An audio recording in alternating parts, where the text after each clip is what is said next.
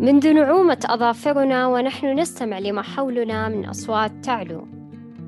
وأحيانا تعلق تلك الكلمات في ذاكرتنا.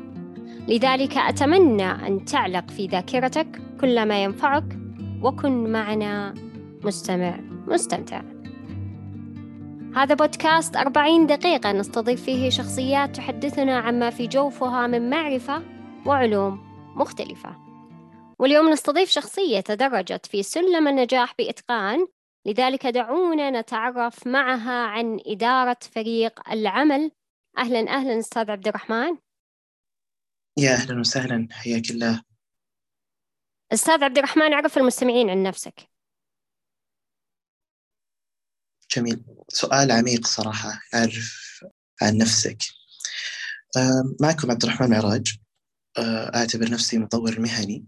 وصانع محتوى في مجال التسويق. يكفيني كذا أعرف الناس. تمام أنا أعطيك المجال عشان تكمل أو حاب تقول شيء عشان كذا أنا أسكت بالعادة. طيب آه، أستاذ عبد الرحمن آه، ما هو فريق العمل؟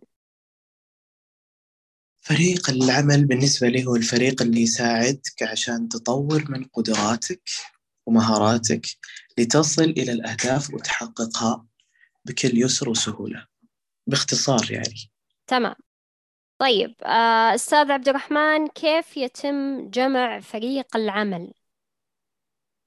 آه، جمع فريق العمل آه، أنا صنفته كقمع. عندنا في التسويق قمع وفي كتابة المحتوى قمع. فخليت في قمع لمرحلة بناء الفريق. فشرح شرح هذا القمع هذا بيكون بسهولة إذا بدينا بتدرج مرحلة البناء. يعني اولا عشان أنا أبني فريق عمل آه، أخي أتخيل في نفسي فريق متكامل يشتغل على أهداف أنا أحطها كقائد. بعدها هذا يعتبر مرحلة البناء الوهمي. بعدها نبدأ بمرحلة الآن أبدأ أستقطب الفريق أفراد الفريق هذا. يكون الآن عندي فريق زائف. أنا أسميه فريق زائف. اللي آه، أقرر فيه أنا كقائد أني أجمع أعداد معينة من الأفراد وأعطيهم مهام تعتبر مهام زائفة عشان أكتشف المهارات ثم أطبق يعني ثم أبدأ أصنفهم في الأماكن اللي أنا حاطها في بالي. بعدها أنتقل من الفريق الزائف إلى الفريق المحتمل. بعد ما أكتشف فيهم المهارات والقدرات أنهم آه، قادرين على إكمال المهام اللي أنا أعطيها وفي بعض الأفراد ما هم جاهزين أنهم يكونون ضمن هذا الفريق. فهنا في احتمالين تكون إما أني أتخلص منهم أو أني أجيب أفراد آه، يعني أجيب لهم أجيب بدائل لهم. هذا هو الفريق المحتمل. خلاص أنا بديت أكون فريق قاعد أشوف في مستقبل معين. بعد هالمرحلة هذه أبدأ أشوف مرحلة الفريق الحقيقي. خلاص يبدأ عندي التكوين كامل. آه قاعد أشوف الخريطة بكاملها. قاعد أشوف الأفراد كلهم قاعدين يشتغلون في أماكن معينة. خلاص هذا هو الفريق الحقيقي اللي أنا أحتاجه. بعدها يطور أفراد الفريق ثقافة خاصة فيهم يباشرون العمل كوحدة واحدة. آه، حتى أنهم بإمكانهم الآن تخيل مستقبل مشترك ومحفز لهم هم. آه، ويتعلموا يبدأون يتعلمون من بعضهم. ويكونون هم قادرين على حل خلافات اللي راح تكون في الداخل. وهذا الشيء اللي يدعم نظام المؤسسة بالكامل ويقويه. بعدها خلاص آه، يبدأ العمل. تبدأ العجلة تمشي. طبعا أنا أصنف هنا ك الفريق العمل بالكامل بسيارة. القائد هو السائق لهذه السيارة والأفراد هم العجلات لهذه السيارة. والإدارة والمنظومة كاملة هي الماكينة التي تحرك هذه السيارة. فالفريق كله متكامل يعني إذا تعطلت آه، عجلة من العجلات الأربعة السيارة ما راح تتحرك. إذا تعطل السائق السيارة ما راح تتحرك اللي هو قائد الفريق. إذا تعطلت المنظومة بالكامل كإدارة اللي هي الماكينة لهذه السيارة ما راح تتحرك السيارة. فهي منظومة متكاملة. إذا خلاص العجلة بدأت تتحرك وقاعدين يحققون أهداف من هذه المرحلة اللي تنقل إلى مرحلة التميز. من هنا تبدأ أن أفراد بعض أفراد الفريق يكونون قادرين على التخاطر. يعني ما يحتاجون الآن إلى سائق. يعني نقدر نقول آه، السيارة راح تكون الآن أوتوماتيكية. لأنهم خلاص تعودوا على هذا القائد تعودوا على الإدارة. يبدأون الآن يخططون من أنفسهم ويعطون تعاليم أو تعليمات معينة للقائد أنه إحنا بإمكاننا أننا نتحرك بهذا الاتجاه عشان نحقق آه، أهدافنا والأشياء اللي نبغاها بشكل أسرع وأسرع. هذه هي المرحلة الذهبية للفريق والمرحلة اللي تنقل يعني من عالم إلى عالم آخر. وهو يعني ترى هالمرحلة ذي مو سهلة للواحد أو أي فريق يوصلها بسهولة أو بسرعة. حلو. قاعدة أستمع وأستمتع صراحة. آه يعني أنت في البداية يكون يعني فترة تجربة في البداية. امم بالضبط. أستاذ عبد الرحمن. هي كل البناء راح يكون بالتدريج أول شيء تجربة ثم مهم. مرحلة الانتقاء ثم مرحلة خلاص مرحلة الواقع نقدر نقول آه، الأعمال قاعدة تمشي. المرحلة الأخيرة والرابعة هي مرحلة التميز اللي ما بعد الأعمال الواقعية. خلاص أبدأ أشوف فيهم تقدم أبدأ أشوف فيهم مستقبل آه، ممكن ما تخيلته أصلا بالكامل. الآن يوصل الفريق إنه هو آه، يتميز والشيء الثاني يميزني أنا بين كل الفرق كقائد لهذا الفريق حلو آه. آه طيب آه أستاذ آه ما هي أهم التخصصات آه المهم تواجدها في فريق العمل؟ آه هذا الشيء يعني يكون بناء على المجال اللي هم يبون يمشون فيه يعني إذا كان فريق تقني يحتاجون بعض الأشياء التقنية فيها آه فريق مثلا يشتغل على قطاع آه الأعمال الغير ربحية أو المنظمات الغير ربحية. هنا يحتاجون إلى بعض المهارات. فعلى حسب المجالات. ولكن آه رؤيتي أنا آه، بتكون يعني في مجال في كل المجالات في بعض الأشياء لازم تكون موجودة. آه، أول شيء في المهارات داخل داخل الفريق أنا أتكلم إنه التواصل الفعال لازم يكون موجود بين اعضاء الفريق. يعني ما يصير إني كقائد أعطي مهام معينة لشخص ومن ضمن الفريق شخص آخر مو ما يعرف آه، المهام اللي قاعدة توجه لشخص ما أو لفرد ما في الفريق. هذا الشيء يعطل العجلات يعني أنا كذا قاعد أقول لعجلة معينة تحركي والعجلة الأخرى أقول لها خليك واقفة آه السيارة تتحرك بس آه في واحدة من العجلات راح تكون تزحف. وهالزحف هذا وهالزحف هذا راح يعطل السيارة بالكامل راح يعطل المنظومة فبالتالي ما في تواصل فعال داخل الفريق. آه هذه أحد المهارات اللي لازم تكون موجودة في الفريق. المهارة الثانية سرعة التعلم. هذه أول شيء في القائد. ثم في الأفراد كلهم. لازم يتعلمون أنهم يكونون مرنين. لازم يتعلمون أنهم كيف يأخذون التوجيهات. آه، لازم القائد يتعلم أنه كيف آه، يعطي تعليمات. الأشياء الجديدة اللي راح تكون تدخل في المنظومة هذه آه، لازم يكونون يتعلمونها بسرعة عشان يتفادون أي مخاطر ويكسبون أي ميزة أو أي شيء يخليهم يحققون الأهداف هذه أسرع وأسرع. آه، هذه أنا أشوف الثلاثة من الأشياء اللي مهمة اللي لازم لكل فريق يكون آه، الشيء هذا عندهم على هذه المهارات لازم تكون عندهم. طيب حلو. آه طيب أستاذ آه ما هي الأدوات المستخدمة لإدارة فريق العمل من برامج؟ من برامج البرنامج اللي أنا أستخدمه لإدارة فريقنا هو Monday dot com في برنامج آه اسمه Trello آه في برامج متعددة. في بحب... برامج متعددة بس أنا أستخدم هذولي. بحيث إنه يعني آه، ترسل المهام آه، عبر هذا البرنامج ثم يتم الرد عليك عن طريق هذا البرنامج بصفة فريق عملك عن بعد صحيح؟ إي نعم. في. نقطة هنا ممكن أنا أنوه عليها اللي يعني ممكن كثير تصعب يصعب عندهم هالشيء هذا إنه مو جاهز أنا الآن مثلا أشترك في برنامج معين أو شيء مثل هذا. آه الإدارة سهلة جدا كإدارة فريق. يعني عندنا أدوات كثيرة وميسرة موجودة بيننا. إذا حنا بس يحتاجنا إيش؟ آه نعرف التفاصيل اللي فيها. مثلا عندنا برنامج آه تليجرام صحيح. برنامج متكامل ترى لإدارة الفريق. عندك قنوات عندك مجموعات خاصة عندك آه، داخل المجموعة يعني يمديك تتحكم بأعضاء معينين. آه، بعد ذلك عندك الرسائل في الخاص إرسال الملفات وتوجيهات. بعض آه، عندنا بوتات يمديك يعني تبرمج هذا ال bot بحيث إنه ينظم الأشياء وينظم الرسائل. آه، فكبداية لتأسيس الفريق أنت ما تحتاج إلى مثل هالبرامج الضخمة مثل Monday dot com أو المنصات اللي موجودة.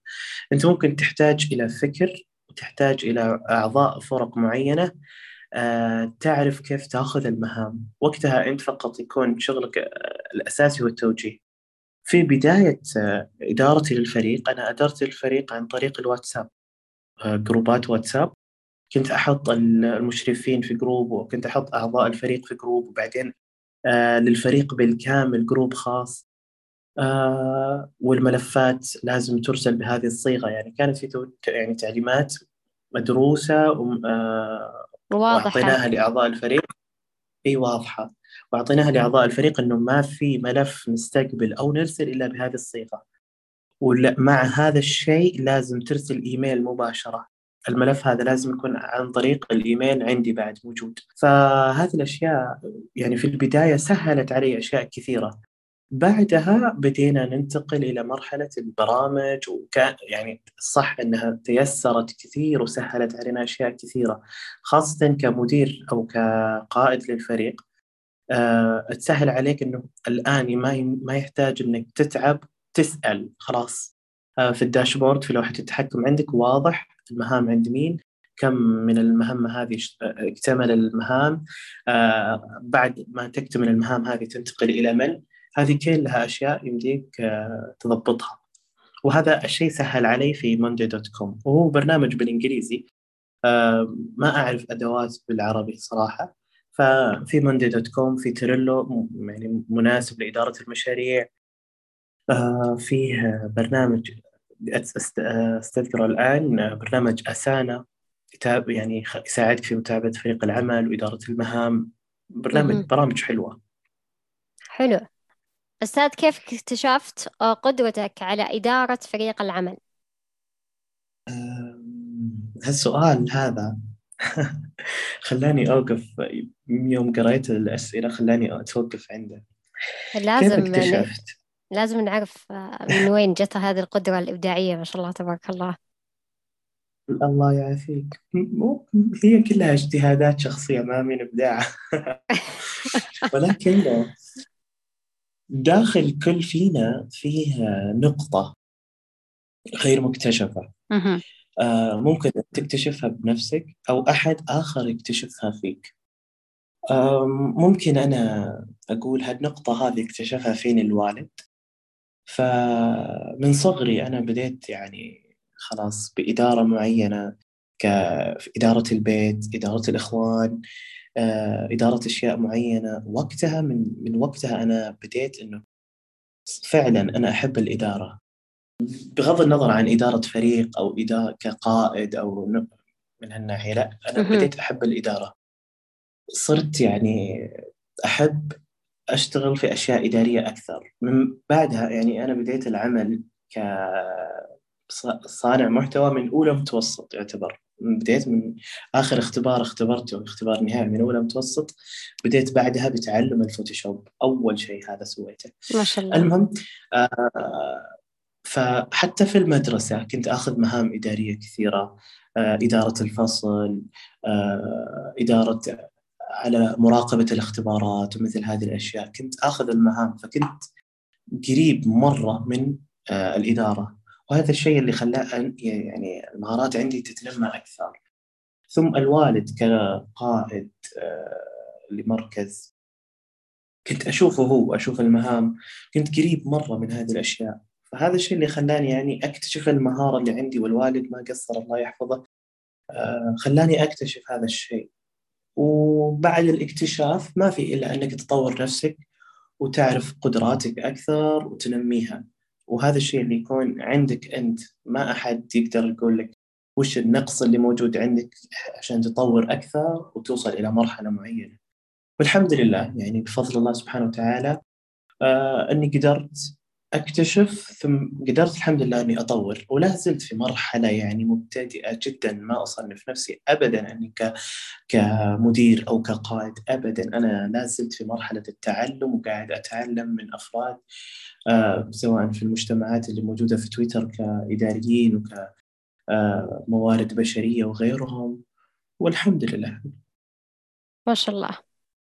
طيب أستاذ ما هي أهم الصفات التي لابد أن تتواجد بمدير فريق العمل؟ في أي فريق أنت أول شيء تسويه لازم تترك مرحلة إنه بس أنا كقائد لفريق. يعني الأنانية هذه لازم تتخلص منها. وب يعني بمنظور آخر مو كل شيء تعطيه للفريق. يعني تترك حقوقك بعد عشان تنمي الفريق. لا لازم توازن بينهم. بداية من أول نقطة يعني بداية النقطة الصفر اللي هي قدرتك على إدارتك لذاتك. من هنا تبدأ إدارة الفريق. أنت في نفسك في داخلك تشوف فريق فريق بالكامل. ليش؟ القائد دائما يكون شخص متعدد المهام. يعرف يدير يعرف يشتغل شغل الفريق بالكامل. وقادر على أنه يشتغل أشياء جانبية بعد. آه فمتعدد المهام إذا ما قدر آه يدير ذاته بيتشتت. عشان كذا لازم تكون أول شيء عندك قدرة على إدارة ذاتك عشان تقدر تدير الذوات الأخرى كأعضاء موجودين معك. فهذا هذا أول نقطة. آه، في البداية أنا كنت يعني فاقد هالنقطة هذه أكون صريح. فاقد النقطة هذه. فكنت أنا متشتت وبالمهام اللي أنا قاعد أوجهها للفريق تكون مهام متشتتة. فالفريق قاعد يتشتت. فكان في البداية كانت في عشوائية كثيرة. ما قدرت أتخلص هذه العشوائية إلا باستشارة. وبعدين الاستشارة هذه خلتني أنه لا أنت متشتت. فالفريق قاعد يتشتت بتشتتك أنت. أنا كنت قاعد أقول طيب أنا متشتت وجبت أعضاء هذول عشان آه، ينظمون هذه الأشياء. بس اكتشفت أنه ما يمديك تنظم الفريق إلا إذا نظمت نفسك. فهذه هذه أول شيء وهذه أهم مهارة لازم تحطها عندك. إدارة الذات بعدها إدارة الوقت بعدها التصرف الاستراتيجي. أنت راح يعني أنت آه، الآن قاعد تدير عقول. فأنت لازم تتصرف باستراتيجية عشان تواكب المسيرة اللي أنت حاطها أو الخط الزمني اللي أنت حاطه. إذا أنت ما تصرفت باستراتيجية معينة بتخطيط آه، واضح بتضيع والفريق يضيعك. لأن أنت الآن مع يعني نبذة من المبدعين. أنت أول مبدع وجبت مبدعين عشان يزيد إبداعك أنت أولا.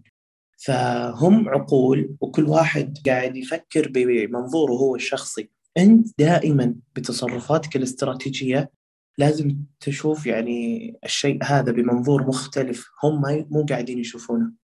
ليش؟ لأن المهام أنت مثلا كقائد فريق يعني بمجال صناعة المحتوى أنت قاعد تشوف العملاء أنت قاعد تشوف المنافسين أنت قاعد تشوف صناع محتوى آخرين. ف صانع المحتوى اللي جالس تحتك مو قاعد يشوف كل هذه الأشياء. هو قاعد يشوف الشغل اللي أنت قاعد توجه له وقاعد يشوف ممكن منافس لمجالك هذا. بس ما مو مو قاعد يشوف العملاء مو قاعد يشوف المخاطر مو قاعد يشوف نقاط القوة اللي موجودة في الفريق. ما يعرف أصلا آه، أعضاء الفريق الثانيين وش قدراتهم إذا ما كان في تواصل فعال بعد بينهم أو في بدايته في للفريق هذا. هنا أنت لازم تتحكم فيه وتتصرف بكل استراتيجية. وذكرت قبل شوي آه، مهارة التواصل داخل الفريق. آه، ممكن أزيد وهذه آخر نقطة ممكن أزيدها. آه إنه أنت لازم توجد داخل الفريق هذا أعضاء مسؤولين. يمكنك أنت تعتمد عليهم. إذا أنت غبت فترة معينة الفريق لا يغيب. الفريق يكون يظل باستمرار نحو تحقيق الأهداف الموجهة له. فالمسؤولية والاعتماد أنت لازم تعتمد على عضو أو عضوين داخل الفريق. آه، هذه مرحلة من الثقة عالية جدا في الأعضاء خاصة إذا كنت تدير آه، فريق عمل عن بعد. بحيث يكون نائب عنك. ينوب عنك صحيح. حلو. ليش انت أنت تكون في مرحلة يعني أوكي يعني الفترة هذه أنت متحمس وجاهز وعندك القدرة الكاملة. بعد فترة ممكن تتعب بعد فترة ممكن تفقد الشغف. آه ممكن تصير عندك حالة اجتماعية معينة في أسرتك أو في المجتمع اللي أنت عايش فيه المجتمع الواقعي. ما يمديك تكمل بذات العطاء نفسه. فلازم يكون معك شخص ينوب عنك بحيث الفترة هذه أنت ممكن تأخذ إجازة كفترة نقاهة كراحة لك آه، عشان تقدر ترجع أقوى وأقوى. فإذا أنت وقفت والفريق ما في أحد ينوب عنك الفريق بالكامل يقف. آه، العودة تكون عودة يعني مهلكة بالنسبة لك أنت. ومهلكة بالنسبة للأعضاء اللي موجودين. يعني هم يبدأون يفقدون الثقة منك. ليش؟ لأنه التوجيه اللي كان قاعد يجيهم افتقدوا هذا الشيء. فكأن آه، الماكينة اللي العجلة اللي كانت تتحرك الماكينة تعطلت بالكامل والقائد آه، غاب عنهم. فالسيارة إذا وقفت يعني هذا الشيء موجود السيارة إذا وقفت آه، في مكان ما لفترة معينة أول شيء الكفرات تتنسم. فيفقدون كل شيء يفقدون الطاقة. فالعودة تكون يعني مهلكة. أنت لازم تصلح الماكينة ثم ترجع تصلح الكفرات. آه يعني حتى لو أنت رجعت العودة الحماسية مرة ثانية تفقد آه طاقتك في أنك تصلح الأشياء هذه عشان ترجع مرة ثانية. حلو مفهوم جدا عميق يعني وواضح وكذلك التشبيه يعني ترجع لمثل السيارة وكيف أنه يعني جدا ممتع ما شاء الله تبارك الله. أعجبني صراحة. طيب آه، أستاذ آه، هل لك دور آخر غير الإدارة؟ وما هو عرفنا عليه؟ عبد الرحمن لحاله يشوف نفسه أنه طالب طالب في كل بحر يتعلم من كل الأشياء من كل الأمور. فأشوف في نفسي أنه غير الإدارة وغير صناعة المحتوى أني مهتم اهتمام جدا عالي في التعلم الذاتي. وهذا الشيء اكتشفته من مجتمع موجود عندنا في تويتر مجتمع أستاذ إبراهيم الدخيل. آه خلاني أتعرف أنه أنا فعلا أشياء كثيرة أتعلمتها بنفسي.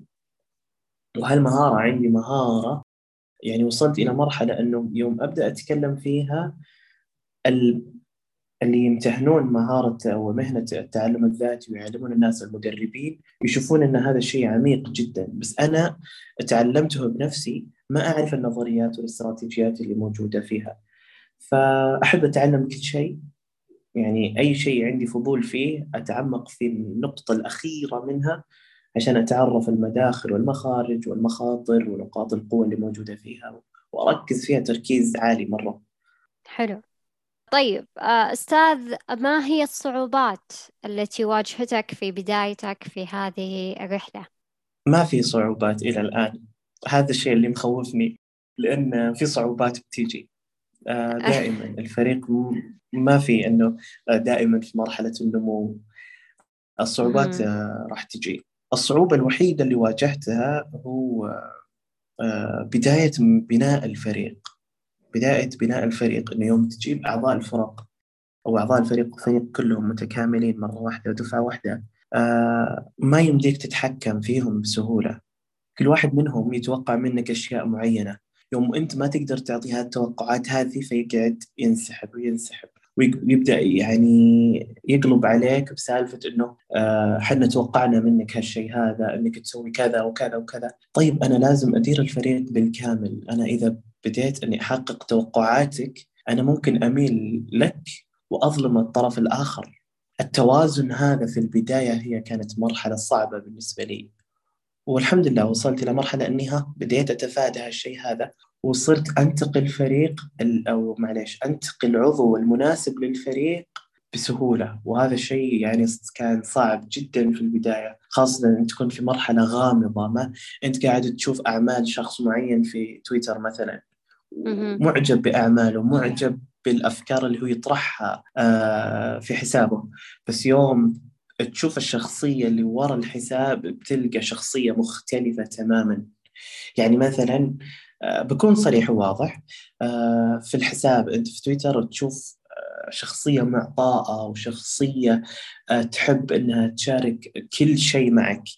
بس يوم ترجع ما خلف الكواليس وتشوف شخص يعني قدامك بتشوف إنه شخص أناني جدا مادي بحت آه، يمسك ألف معلومة ويعطيك معلومة.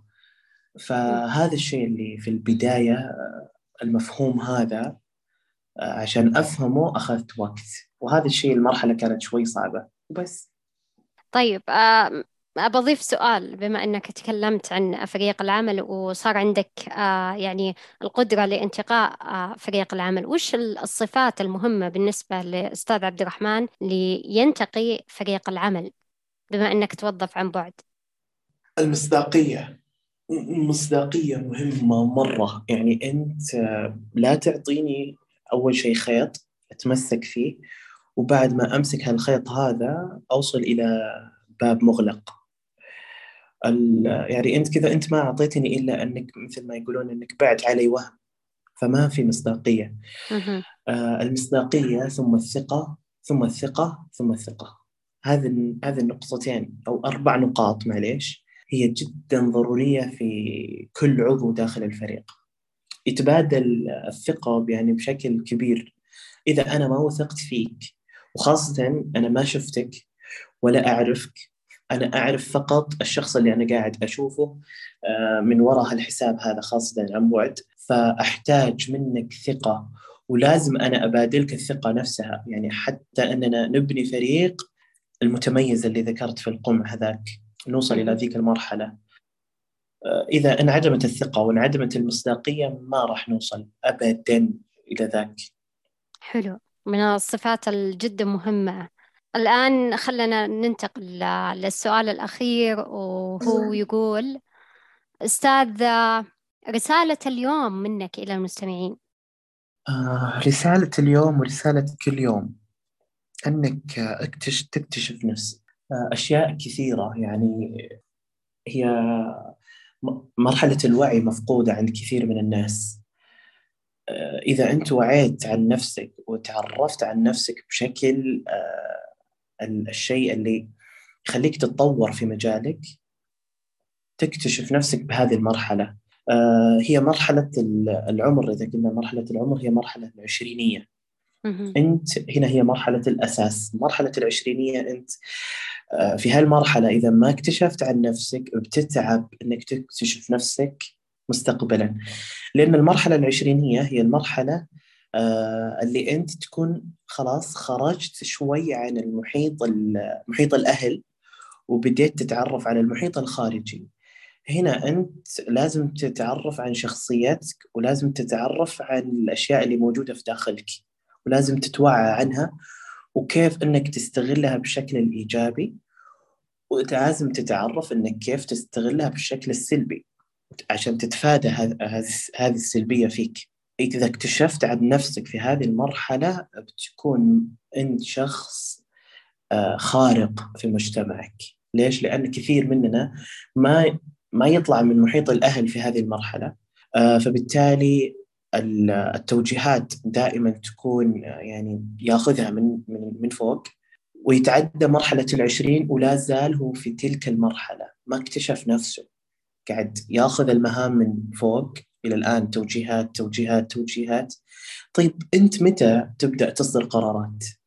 أنت متى تبدأ تتصرف بنفسك وتتحكم بما حولك؟ آه، فاكتشافك لذاتك جدا مهم واكتشاف الذات هي المرحلة اللي تنقلك من مرحلة الصفر إلى مرحلة المئة ومن مرحلة المئة إلى مرحلة الألف. وكل الأحلام راح تتحقق بإذن الله بعد فضل الله سبحانه وتعالى وبعد اكتشافك لنفسك. هذه الرسالة وهي رسالة دائمة لي. حلو.